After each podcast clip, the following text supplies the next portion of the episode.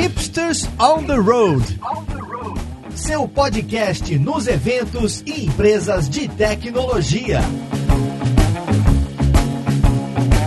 Olá, jovem! Eu sou o Galo Ferreira e esse é o Hipsters on the Road, o podcast onde a gente conversa com empresas sobre cases de tecnologia. E no episódio de hoje a gente vai conversar com uma empresa chamada Use Mobile, que desenvolveu um aplicativo chamado Mova, que também ficou conhecido como Uber nordestino. Eu dei uma pesquisada e encontrei esse nome aí. Vamos ver então como e por que eles resolveram criar um aplicativo para concorrer só com um dos maiores aplicativos que a gente tem no mundo aí hoje, que é o Uber, né? Vamos lá, podcast, então, ver o que a gente vai conversar.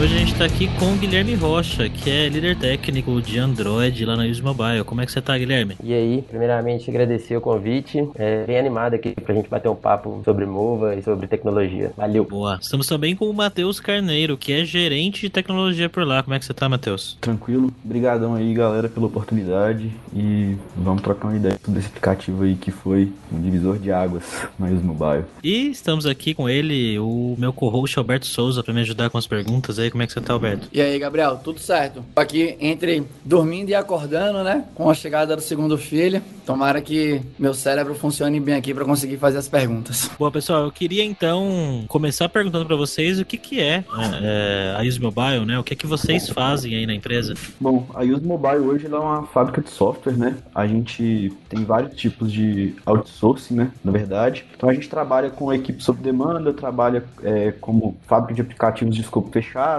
e desenvolvendo aplicações em geral. Então hoje a gente é, tem contrato com clientes gigantes e um dos principais produtos aí da história da empresa é o, o aplicativo de mobilidade urbana e o que a gente vai falar hoje, que é o Mova, que surgiu, né, pela demanda de ter uma concorrência nesse mercado, porque era um mercado muito fechado, só tinha os gigantes e, e os motoristas às vezes ficavam se sentindo meio é, depreciados por isso, não tinha como pedir taxas melhores, não tinham como reivindicar direitos, além de que em algumas cidades do interior também não existia esse serviço, então o serviço não chegava lá. Então com esse intuito e com a procura grande que a gente teve por aplicativos desse tipo, nós começamos a desenvolver os aplicativos tipo Uber, que foi durante um bom tempo aí o nosso carro-chefe entre os produtos e, e tivemos cases de sucesso como o Mova, que chegou a, a níveis de mil corridas por dia, inclusive concorrendo com a Uber aí na cidade de Petrolina, foi um concorrente direto da Uber, inclusive gerou até greve de motorista do Uber lá, e por isso a gente continuou com esse trabalho. É, tem aplicativos hoje aqui no Brasil, na Angola, em quase todos os estados do Brasil, e o Mova é um dos nossos maiores aí. Foi que vocês desenvolveram o Mova em dois mil e dezoito, né? Isso, foi em dois mil e dezoito que ele foi dois mil e dezoito lançado em Petrolina. Petrolina não tinha Uber em Petrolina ainda nessa época? Não, na verdade tinha, mas é. nessa época aí os motoristas estavam muito insatisfeitos com a Uber, por causa de taxas, por causa de qualidade de serviço. Então é, surgiu a ideia do Mova de ser lançado lá e acabou que ele estourou ainda mais quando os motoristas fizeram a greve, que aí não tinha como você pedir Uber na cidade, porque os motoristas estavam de greve e aí a galera começou a recorrer ao Mova. Então depois desse dia ele ficou conhecido como um aplicativo de Uber da cidade. Eu acho que a grande sacada desses aplicativos assim foi conseguir satisfa- é, é, satisfazer, né, a dor tanto do motorista quanto do passageiro, que é igual o Matheus falando aí é, sobre o fato dos motoristas ficarem satisfeitos com as taxas e tal, porque de fato o Uber em noventa e nove acaba cobrando a taxa que eles querem, assim, né, um pouco mais elevada para o motorista, e para os próprios clientes também, que não tinham muita oferta, né, de, desse serviço assim, e aí acabou que a Mova e alguns outros parceiros também é, é, descobriram isso e falaram, pô, é, eu vou cobrar do motorista um pouco menos, que eu consigo ganhar mais um pouco de mercado aqui na minha cidade. E o motor, meu motorista não vai querer correr na Uber se a Uber vai pagar dois reais pra ele por corrida e eu vou pagar cinco, seis. Então, é, acho que foi uma sacada muito boa deles pra tentar competir mesmo, né? Porque realmente é muito difícil você pegar uma das maiores empresas do mundo e tentar bater de frente com ela. E tem, só pra entender uma coisa, gente, então tem várias Movas por aí, né? Tem, o Mova foi o que deu mais certo, mas tem outras pessoas em outros estados, em outras cidades do Brasil, talvez, onde tenha mais espaço, né? Pra conseguir falar com as pessoas que pedem transporte nesse estilo, né? Tipo Uber, noventa e nove, o Pop ou coisa do gênero. São, são, são quantos Movas. Eu tô chamando tudo de Mova porque ele é o expoente da ah, coisa, né? Mas a gente tem quantos Movas hoje em dia que a Use Mobile produziu? Olha, a gente chegou a, a fazer mais de trinta. É, teve uma época que tinha ativo com a gente praticamente um em cada estado do Brasil. Então a gente tinha... A gente te, teve cidade que os nossos aplicativos competiam dos nossos clientes. É, a gente te, teve aplicativo publicado também na Bolívia e em Angola. É, então foi mais de trinta e a gente chegou a ter, igual eu falei, pelo menos um em cada estado do Brasil. E o legal disso daí é que em cada lugar os motoristas, a cidade, é, tem demandas diferentes. Então, com a gente fazendo isso, a gente conseguia atingir melhor o negócio da cidade. Até por isso aí que alguns aplicativos chegaram a fazer tanto sucesso e a concorrer. Porque quem era o dono do aplicativo, quem que fazia as demandas do aplicativo, era o cara que estava ali dirigindo o carro e pegando o cliente usando a ferramenta. Então, e ele sabia, já conhecia, normalmente era dono de cooperativas ou alguém que já, já tinha alguma rede de motorista na cidade. Então, acabava, acaba um relacionamento muito próximo e as demandas cada vez mais próximas do público final. Que eu acho que foi um, um dos diferenciais que permitiu é, uma equipe com, na época que mais tinha desenvolvedores, eram doze, treze desenvolvedores, competir com a Uber, que é um, um gigante aí, né? Caramba. E só pra gente ir aterrissando aqui, né? Então, geralmente, quem é que pede o Mover? É uma empresa da cidade de transporte que acha que dá pra bater de frente, né, naquela cidade com, enfim, né, com os aplicativos já, com as empresas já tradicionais que fazem. Quem que geralmente é o público aí, né? É, é, vocês falaram de, de motoristas e tal. Quem geralmente pede, encomenda a versão de Mova aí? Tem muitos investi- grupos de investidores que têm uma ideia e vê a oportunidade e, e juntam os investidores e, e compram o aplicativo. Tem cooperativas, tem empresas que já prestavam serviço de frete e, e queriam entrar, expandir um pouco mais o mercado. Tem algumas startups que também entram com essa ideia. Por exemplo, em São Paulo agora vai sair uma só de carros elétricos. Então vai ser um Uber de carros elétricos, não poluente. Então é, o público mais variado vem procurar a gente. É, mas na grande maioria são de empresários de cidades que trabalham já com, com o ramo de mobilidade e que querem é, entrar na, agora nessa nova época do aplicativo.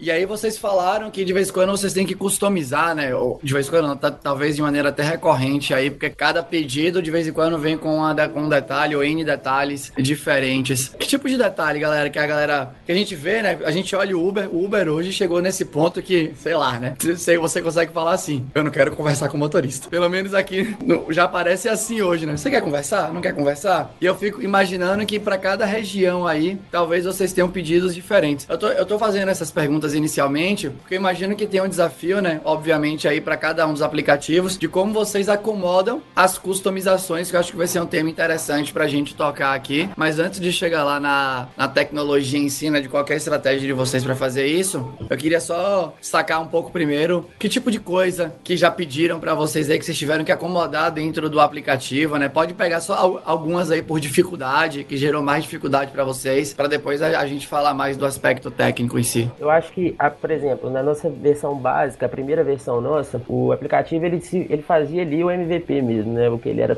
o principal. Eu vou é, buscar no ponto A e entregar no ponto B. É, a partir de algumas demandas que a gente foi recebendo, a gente teve pedidos falando assim: não, eu não quero ir só do ponto A ao ponto B. Será, será que tem como a gente adicionar um módulo de múltiplas paradas nesse aplicativo, né? Que o meu cliente, ele pode querer mudar o destino dele, ele pode querer, é, antes de ir pro shopping, passar na farmácia, enfim. Então esse foi um dos módulos que eu acho que a gente teve que adicionar, né, de uma customização. Foi para um cliente específico, acabou que depois outros aderiram também. Foi uma das, uma, uma das modificações que a gente teve um impacto maior. Uma outra também que foi é, é, é importante pra gente foi o motorista poder cadastrar mais de um veículo na plataforma. É, ele tem ali o carro que ele usa, mas ele também tem um outro veículo, e aí pode ser que é, hoje ele não vai trabalhar no Gol dele, ele vai trabalhar no Fusca, e aí ele tem a possibilidade de, de ter esses dois veículos. E né, também é uma customização que foi sob demanda de um dos clientes, e a gente depois começou a ter isso no nosso projeto principal, né? Começou a oferecer isso também e outros clientes aderiram. Então, uma coisa que fica, que acontece muito, né, é, é também isso. O, cliente, o último cliente pediu uma coisa diferente, a gente foi lá, desenvolveu, mandou. Aí o outro viu, falou: pô, isso é da hora, eu quero.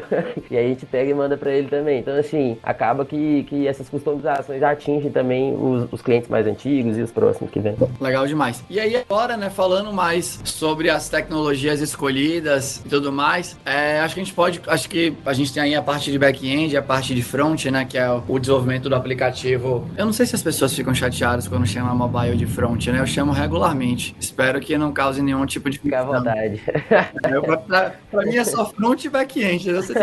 E back-end, pra mim é só esses dois. Mas, enfim, né, quem tá ouvindo aí, espero que não fique chateado nem chateada. Aí, conta um, um, um pouco pra gente, né, como visão geral, quais são as tecnologias aí envolvidas pra tirar isso do papel, e aí depois a gente entra em, em mais detalhes aí. Então, tecnologia envolvida, a gente tem um número muito grande de ferramentas que a gente utiliza, até porque pelo tamanho que foi ficando o projeto, pelo que ele foi requerindo, né. Hoje a A P I ela é feita em JavaScript, muito porque ela começou assim. Hoje em dia, a gente, se fosse refazer do zero, seria TypeScript, por, pela tipagem, os problemas que a gente teve, que acabou tendo que adicionar um banco de dados, por exemplo, que é, toda a parte financeira a gente trata com o Postgres. Mas por questão de velocidade, todo o restante a gente utiliza um banco de dados não relacional, que é o Mongo. Além disso, a gente ainda utiliza o Redis, né, como um, um, um gerenciador de filas. Em alguns casos, quando a gente tem um cluster, a gente já usa o, o S Q S, e tudo depende também do tamanho do cliente. Então, se o cliente é um cliente do tipo Mova, por exemplo, a gente tem um ambiente extremamente escalável, que a gente usa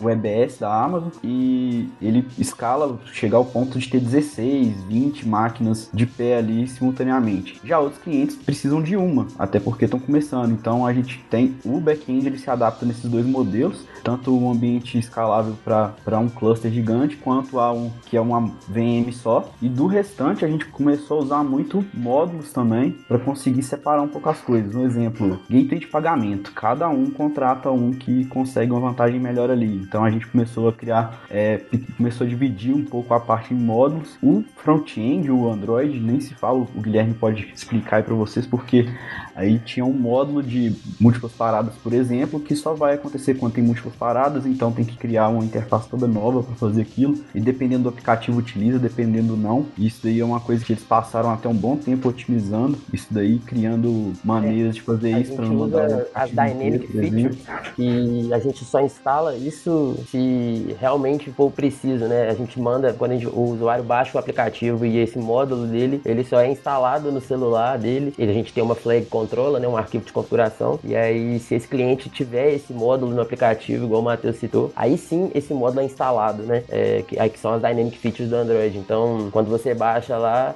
até aparece um, dependendo, uma barrinha de progresso, quanto que ele tá baixando conteúdo extra quando você instala o aplicativo, que ele está fazendo o download dessa feature, né? E só para complementar um pouco da parte das tecnologias, eu acho que na parte do mobile, né? O Android, ele é, é feito, começou sendo feito em Java, e hoje ele já está mais maduro no Kotlin, e no iOS o Swift, e aí tem um monte de biblioteca que a gente usa, né? Que a gente usa o Socket, o Firebase, é, e aí que é para controlar mais a, a parte de, das regras de negócio do aplicativo, mas no geral, no contexto geral, é bem isso que a gente usou.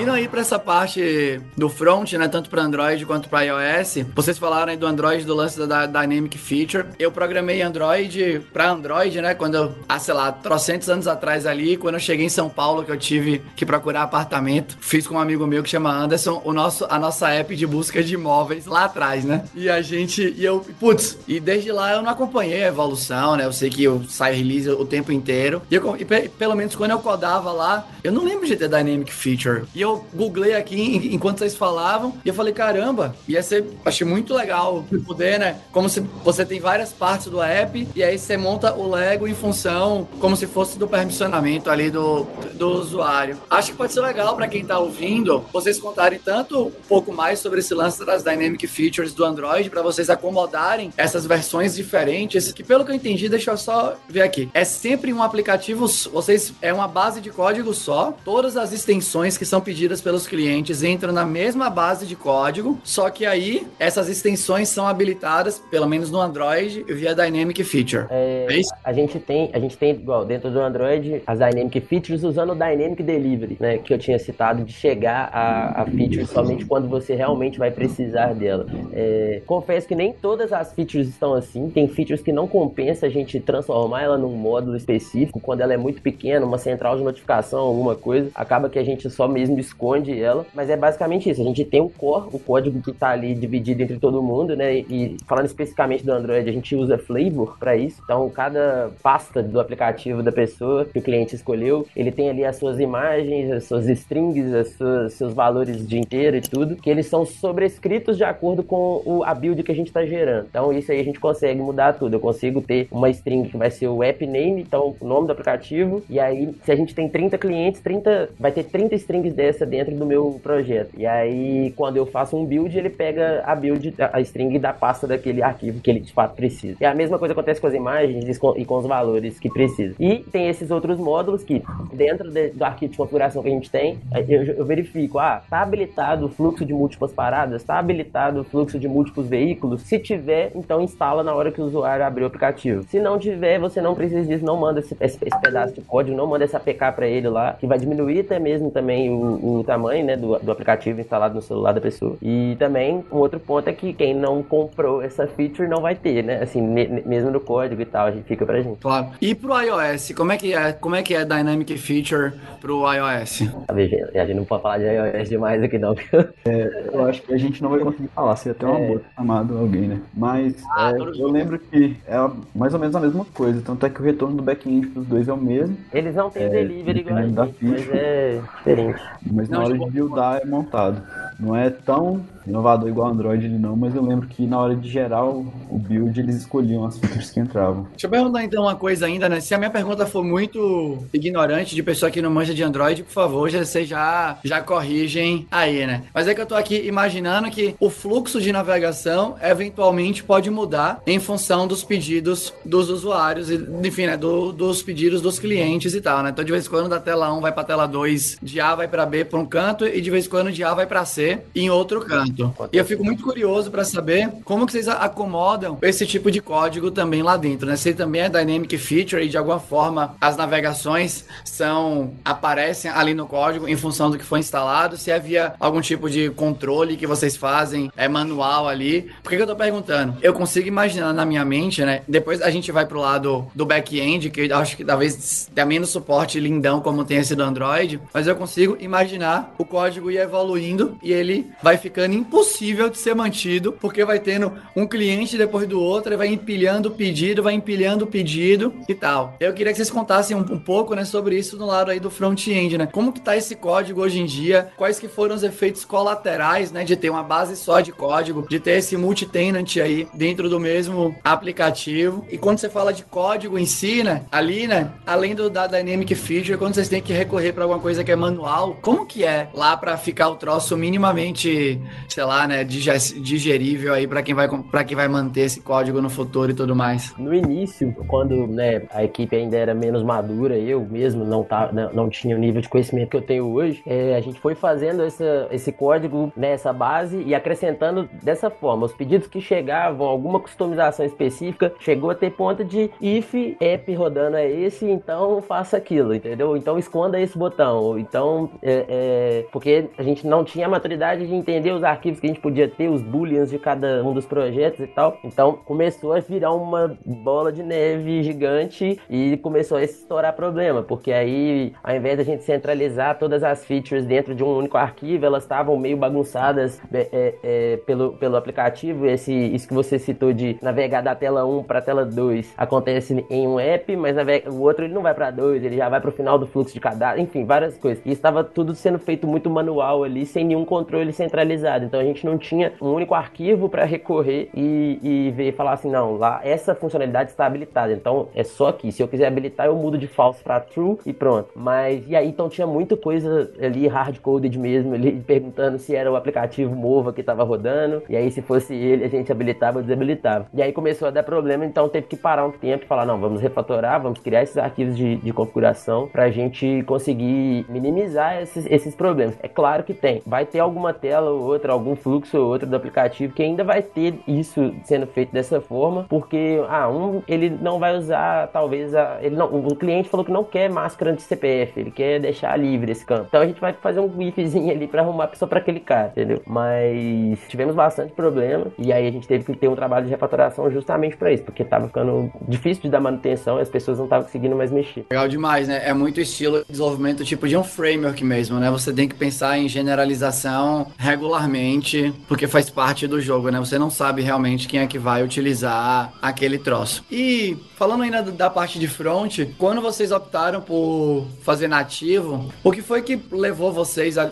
Foi uma decisão bem racional do tipo, rolou uma análise, não sei, eu não lembro, não lembro agora exatamente quando, foi em dois mil e dezoito, né? Então, dois mil e dezoito já tinha, né, React Native com certeza, Flutter talvez não, não, não tivesse ainda nessa intensidade que é, que é hoje em dia, e obviamente sempre teve os nativos, né, tudo mais. Teve algum tipo de debate ali, né, pra saber, pra decidir como que vocês iriam implementar? Ou isso nem passou pela mente, né? Foi, sempre seria nativo pros nativos? E... Na verdade, o que motivou a gente a construir o aplicativo de forma nativa é pelo time que a gente tem, né? A gente tinha é, um time especialista, tanto Android quanto iOS. É, então, e, e aí a gente pegou e falou assim, ah, a gente, já a gente sabe Android, a gente sabe iOS, vamos fazer dessa forma. Passando um pouco de tempo, eu comecei a, a, a ter muito contato com o Flutter do início do ano passado pra cá. Até surgiu uma ideia é, de falar assim, pô, vamos deixar só o principal do aplicativo nativo, que é o mapa, a parte do mapa, que a gente precisa de muito recurso ali, de permissão, de G P S, tudo em tempo real. Então vamos deixar isso nativo, porque a gente teria que eventualmente mexer dentro do Android e do iOS, se a gente fosse fazer isso num Flutter da vida, por exemplo. Vamos deixar essa parte nativa e vamos pegar todos esses outros módulos aqui que a gente não tem, não precisa de muito recurso do sistema, e fa- refazer ele em Flutter. Então, assim, é, é, é uma coisa que fica marcada no final é que o aplicativo, ele pode, a gente, a gente considera que ele poderia até ser híbrido, mas a gente precisaria de acessar recursos nativos e a gente precisaria de ter essa parte de, principalmente de localização em tempo real, porque é uma coisa que exige muito do sistema, de permissões específicas, pra, tanto para Android quanto para iOS. Google e Apple se comportam de forma diferente nessa parte. A Google vai tentando chegar ao mesmo nível de coisa da Apple agora, mas de qualquer forma, foi uma necessidade que a gente viu de construir nativo também por causa dos recursos que a gente precisa, né, do celular. Então, é mais ou menos por aí que a gente definiu. Lembro que no final, a conversa que a gente chegou foi que, é fazendo em Flutter ou não, a gente ia ter que ter uma pessoa especialista em Android e uma especialista em iOS, porque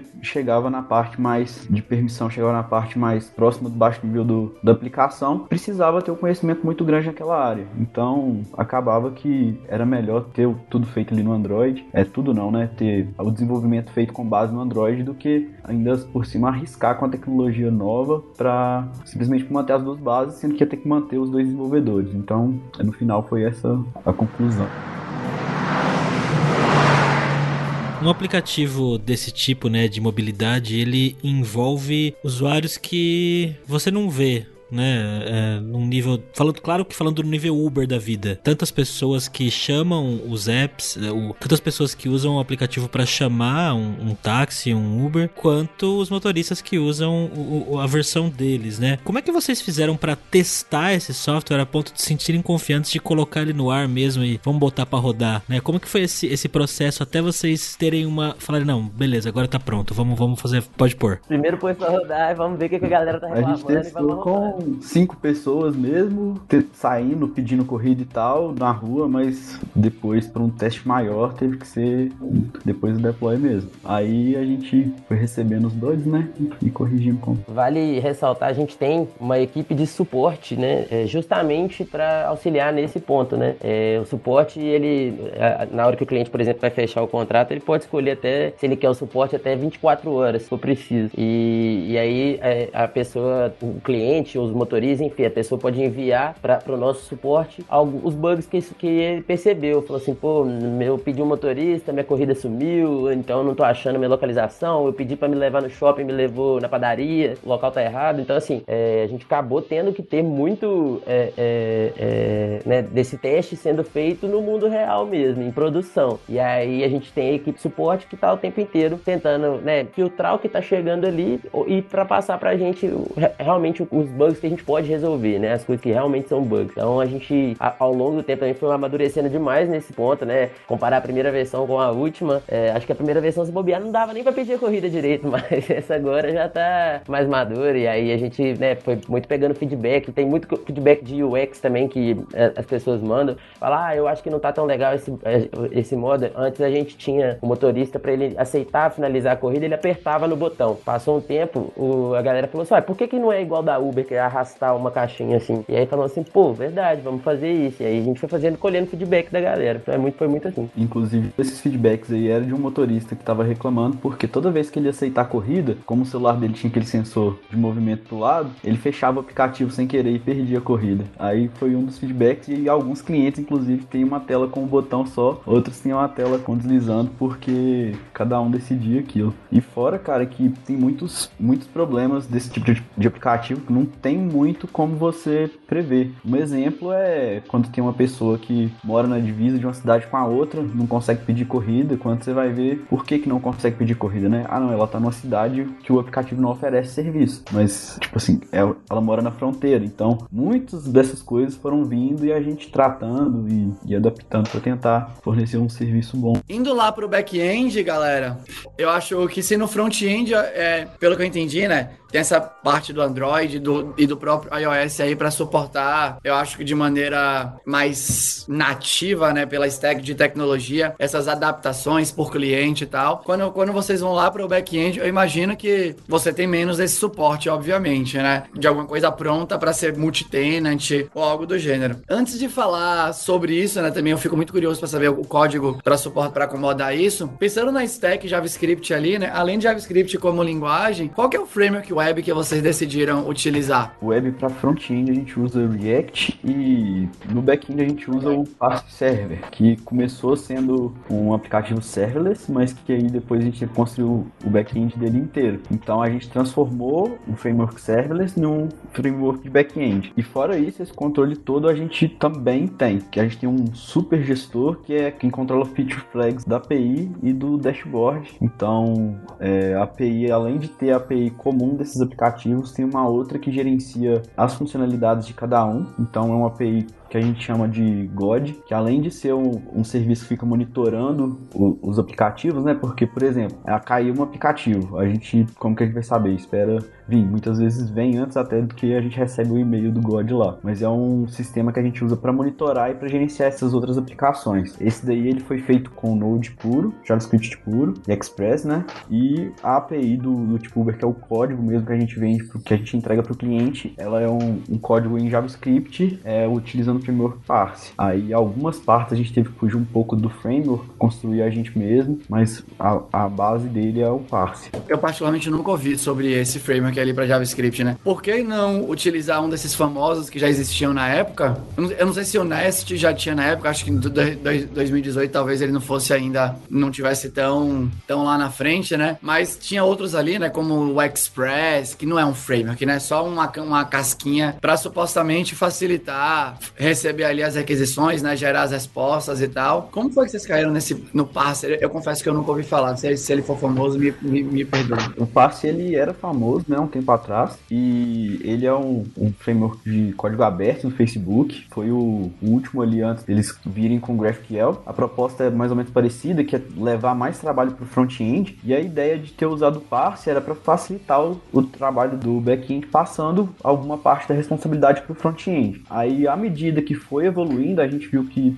já não estava mais tão viável assim, até porque o front-end começou a ter, ter que atender vários aplicativos diferentes e ter que colocar aquilo ali tudo no mesmo código. Aí durante a refatoração, a gente tirou essa responsabilidade do, do front-end e tentou passar ela toda pro, pro back-end. Foi daí que a gente transformou o Parse, no lugar de ser um serverless, né, que só tinha algumas funções implementadas no back-end, a gente começou a, a ter ele como A P I mesmo. Aí foi daí que até uma boa parte, igual você falou, é, vai de uma tela para outra e tal. Tem muita parte do aplicativo que o fluxo de tela depende do cliente mudar lá no dashboard. Então pode, você pode adicionar um documento, pode remover um documento, tornar obrigatório, não Então, tornar, é, deixar o cliente motorista cadastrar com o mesmo C P F, não deixar, é, poder trocar o C P F de uma conta bancária ou não poder, isso daí tudo é controlado hoje no, no back-end e controla esse fluxo no front. O Parse só ficou como um pouco de legado por causa da estrutura do banco de dados. E as carries, toda essa parte, apesar dele usar o Mongo, ele ainda tem uma camada por cima e essa camada ainda se mostrou muito eficiente, principalmente pela facilidade de, de fazer buscas, carries, em que, por espaço, né, por geolocalização. Então o Parse, ele torna isso daí muito mais tranquilo. A gente tem funções lá que, se eu fosse fazer no JavaScript puro ou no Nest, eu gastaria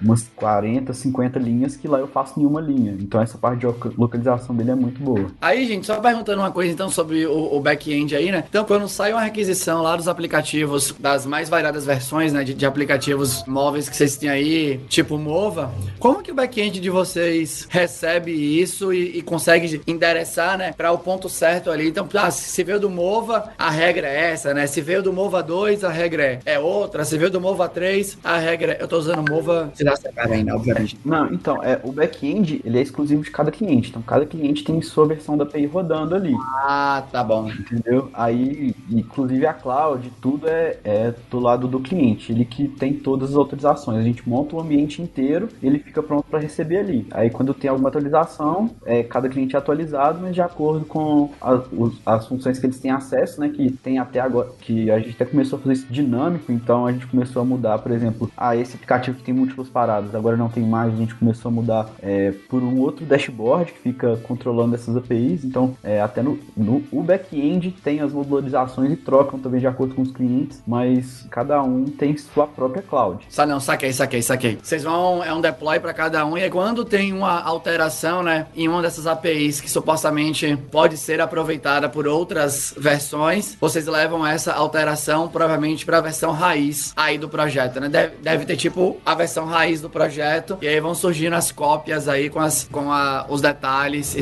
e, e tudo mais. Mais ou menos assim, né? Por exemplo, se um utiliza um gateway X, o outro utiliza um gateway Y, aí isso daí é montado de acordo com o ambiente de cada um deles. Aí tem a factory que faz a requisição da classe, pega do, do, da variável de ambiente e já sabe qual que vai usar, quais são as features que estão ativas. Aí além das variáveis de ambiente, a gente utiliza um outro sistema que a gente chama de God, que é onde ele faz a consulta das features que estão ativas ali no código e, e faz esse reparo. Legal demais, galera. Acho que, confesso que esse tipo de aplicação, né, acho bem desafiadora, porque você tem que suportar e acomodar diversas mudanças que não estão no escopo do projeto, né? Porque cada cliente vai pedindo uma coisa diferente e aí é difícil fazer com que seu código consiga se antecipar a essas mudanças, apesar que eu imagino que vocês devem ter ali, né, os freios no código, já pensando nas, nas customizações e tudo mais. Se der pra falar um, um, um, um pouco mais com detalhe técnico de quais foram as técnicas ali, né, que vocês utilizaram pra fazer com que o código pudesse acomodar esses novos pedidos que vêm, né, de clientes diferentes, de modo que isso fosse feito com um tempo que fosse interessante, né, não fosse inviabilizando essa customização com o tempo. Da parte do back-end, nosso maior problema são com as integrações. Por exemplo, tem aplicativos que tem que ter uma validação no, de que o, o, a motorista é uma mulher mesmo. Então tem que fazer uma chamada para uma A P I de terceiro específica que faz isso. Seja gateway de pagamento, até o mapa, dependendo do cliente muda. Então acho que esse daí foi o maior desafio. Servidor de S M S, servidor de e-mail, até o... A gente tem até cliente que uns usam o Firebase para tempo real e outros usam o Socket. Então o que a gente fez foi criar como se fossem módulos, então criamos interfaces e aí a gente tem uma factory, que é quando a A P I vai startar, ela busca no arquivo de configurações e carrega a classe de acordo com o aplicativo que está sendo rodado. Então eu tenho o gateway X, é, X Y Z. Eu, eu suponho que esse gateway tem que ter esses determinados, essas determinadas funções, né, dentro dele, e aí quando eu vou rodar da A P I, eu carrego. Então, se chega uma, um gateway Z, basta que ele atenda esses requisitos básicos que a gente faz uma implementação dele, e aí ele pode ser utilizado e, e dependendo do cliente, vai ser utilizado um também, né? A mesma coisa acontece no, no, no front-end, essa parte que o, que o Matheus citou da, da gente criar uma interface é, e depois, né, fazer o carregamento daquilo ali de acordo com o que, que tem que ser feito, né? Ele citou o exemplo do mapa. A gente tem clientes que não usam o Google Maps, eles usam uma outra tecnologia, Mapbox. É, então isso afeta diretamente na exibição que a gente está tendo ali no, do mapa para o cliente. Então, só que o que que, que, o que que eu, na hora de desenvolver, vou colocar? Eu falo assim, olha, eu preciso que tenha um método Start Map, que é para ele abrir o mapa. Eu preciso de ter um método para fechar o mapa, um Close Map. E eu preciso para fazer um Reload no meu map. Pronto. Então não importa se meu mapa vai vir da Google, não importa se meu mapa vai vir do Mapbox, não importa se eu vou inventar um mapa novo. Ele vai ter que se conectar dentro daquelas três chavinhas ali, e aí a gente vai conseguir trabalhar. Então é muito fazendo dessa forma que a gente consegue antecipar possíveis problemas. Obviamente, né, não vou falar que isso é, que, que foi perfeito desde o início. A gente teve, né, alguns, alguns, alguns problemas, porque a implementação no fim das contas vai ser diferente dentro desse Start Map, porque o outro ele usa um, ele não usa a mesma estrutura do JSON, enfim, mas dá pra se antecipar os problemas fazendo dessa forma, entendeu? Quando tem um bug em uma versão da A P I, como vocês fazem para promover a alteração em todos os trinta clientes? Hoje a gente tem um C I, né? Então a gente, quando passa pro final do ciclo ali, se a gente vai fazer o deploy pro cliente, a gente só aperta o play ali, ele dispara um trigger lá no, no servidor do cliente, e aí ele baixa a versão mais recente do código e roda novamente. Claro que a gente não mantém todas as A P Is atualizadas, até porque alguns a gente já deixou de manter, mas os clientes que a gente ainda man- dá manutenção, eles têm essa conexão ainda com, com, a, com a gente, né? Que é essa atualização do código. Então, se tiver alguma atualização, a gente avisa o cliente. Normalmente, a gente prefere fazer isso nas quartas-feiras, porque como é um aplicativo de mobilidade urbana vinte e quatro horas, assim, ninguém quer trabalhar no sábado. Então, a gente faz isso nas quartas-feiras e atualiza para todos. Então, tendo o auto-deploy, né? Que é um, um hook que a gente tem com, com a API. A API já sabe como que se atualiza, porque cada uma está no environment diferente também. Tem umas, igual eu falei, tá em uma instância de V M só, outras estão no, no Elastic, então podem ser vinte instâncias. Então a gente aciona esse hook e, e cada A P I cuida de atualizar o seu próprio ambiente. É demais, gente. Acho que esse é o, o, o trade-off quando separa, quando splita a, a, a aplicação, né? O bug em um vira bug em dez, né? Você tem que ter uma estratégia para conseguir promover a correção em bases de códigos diferentes aí, né? Pra gente fechando aqui, né? A galera também falou aqui nos, no backstage que uma pergunta que era boa de fazer era sobre a evolução do sistema de, de permissões aí, principalmente do Android, né? Que na verdade foi ficando cada vez mais restritivo, cada vez foi ficando mais específico. Eu agora comecei a correr na rua com esses aplicativos de corrida e você habilita lá, né? Só pega o G P S enquanto o aplicativo tá, tá, tá aberto, não sei o que e tal. E a galera tava comentando aqui que isso virou um desafio, principalmente porque é um aplicativo de mobilidade urbana e o mapa é um dos atores principais aí do, do, do funcionamento do aplicativo. Então, como que vocês fizeram para lidar com isso, gente? Com essas permissões cada vez mais restritivas, sendo que, para vocês, por exemplo, mandarem as notificações aí de localização, vocês utilizavam o lance da localização em segundo plano, que me parece que foi barrada de alguma forma, né? Ou ficou mais restrito o uso e tal. A gente fez algumas estratégias, a gente tentou muita coisa, até chegar no ponto que tá hoje. Eu lembro que a primeira coisa que eu fiz era que, igual você citou, essa parte do, do Android ficar mais restritivo, né? Ele de fato fica e faz sentido para o usuário final, porque ninguém quer um aplicativo que pega a sua localização e manda ela para qualquer lugar, sendo que você não, né, não, não tá nem usando, né? Vai drenar sua bateria e não é uma coisa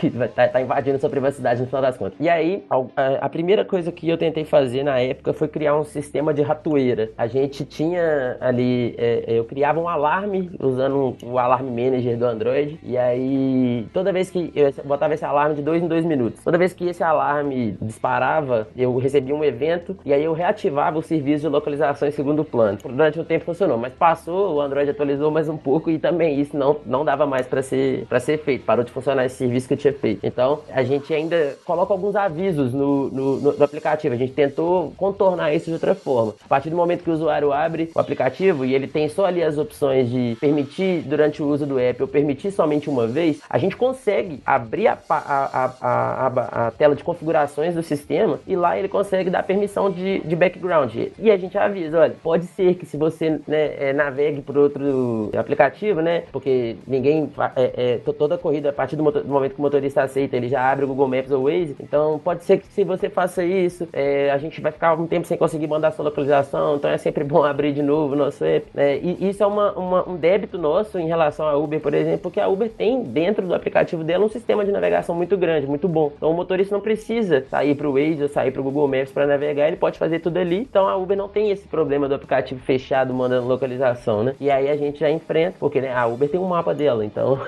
tem muito engenheiro fazendo isso lá. Então acaba que a gente é, vai tentando contornar dessas outras formas. O máximo que a gente conseguiu, a gente já foi fazendo dentro do código só. Aí agora a gente já tem que mandar alguns avisos e tal pro próprio motorista ficar ciente que ele pode ficar lesado caso ele não permita essa localização ou então não fique com o aplicativo em primeiro plano e tal. Até o problema do Android matar o aplicativo quando ele fica um tempo em segundo plano é porque se ele permitir tudo ali, a gente, os meninos conseguem enviar a localização de tempo em tempo ainda em segundo plano. Mas e quando o Google pega e mata o serviço porque tá consumindo muito recurso e tá em segundo plano? Aí até a estratégia de quando o motorista deixa de atualizar é, o, a localização dele é, no, no intervalo de tempo, a gente manda um push para acordar o aplicativo para ele voltar a enviar a localização. Então a gente vai driblando aí é, essa evolução do Android do, da maneira que mais criativa que aparece, né? Porque que bom que dá para driblar um pouquinho, né? De vez vai ter alguma hora que eu tô achando que não vai dar para driblar também não. O bagulho vai ficar, vai fechar ali a, a casinha. Pessoal, para fechar nossa conversa aqui, vocês estão contratando pessoas no momento? Estamos sim, nós estamos com vaga de Android, sênior, full stack, back-end, iOS,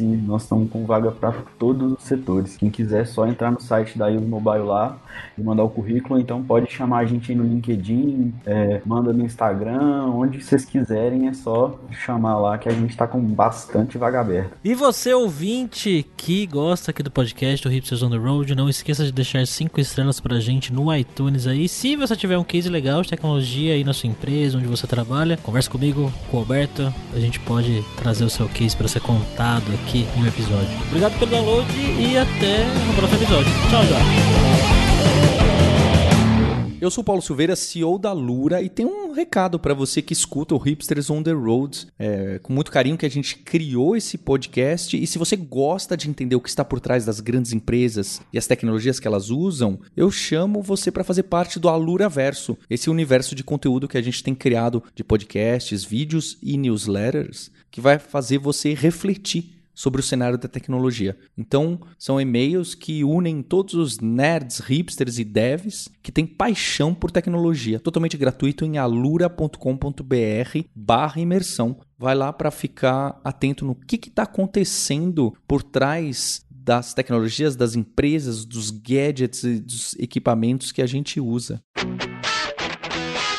Você ouviu o hipsters ponto tech, produção e oferecimento alura ponto com ponto br, cursos online de tecnologia e Kaelon, ensino e inovação. Edição Radiofobia, podcast e multimídia.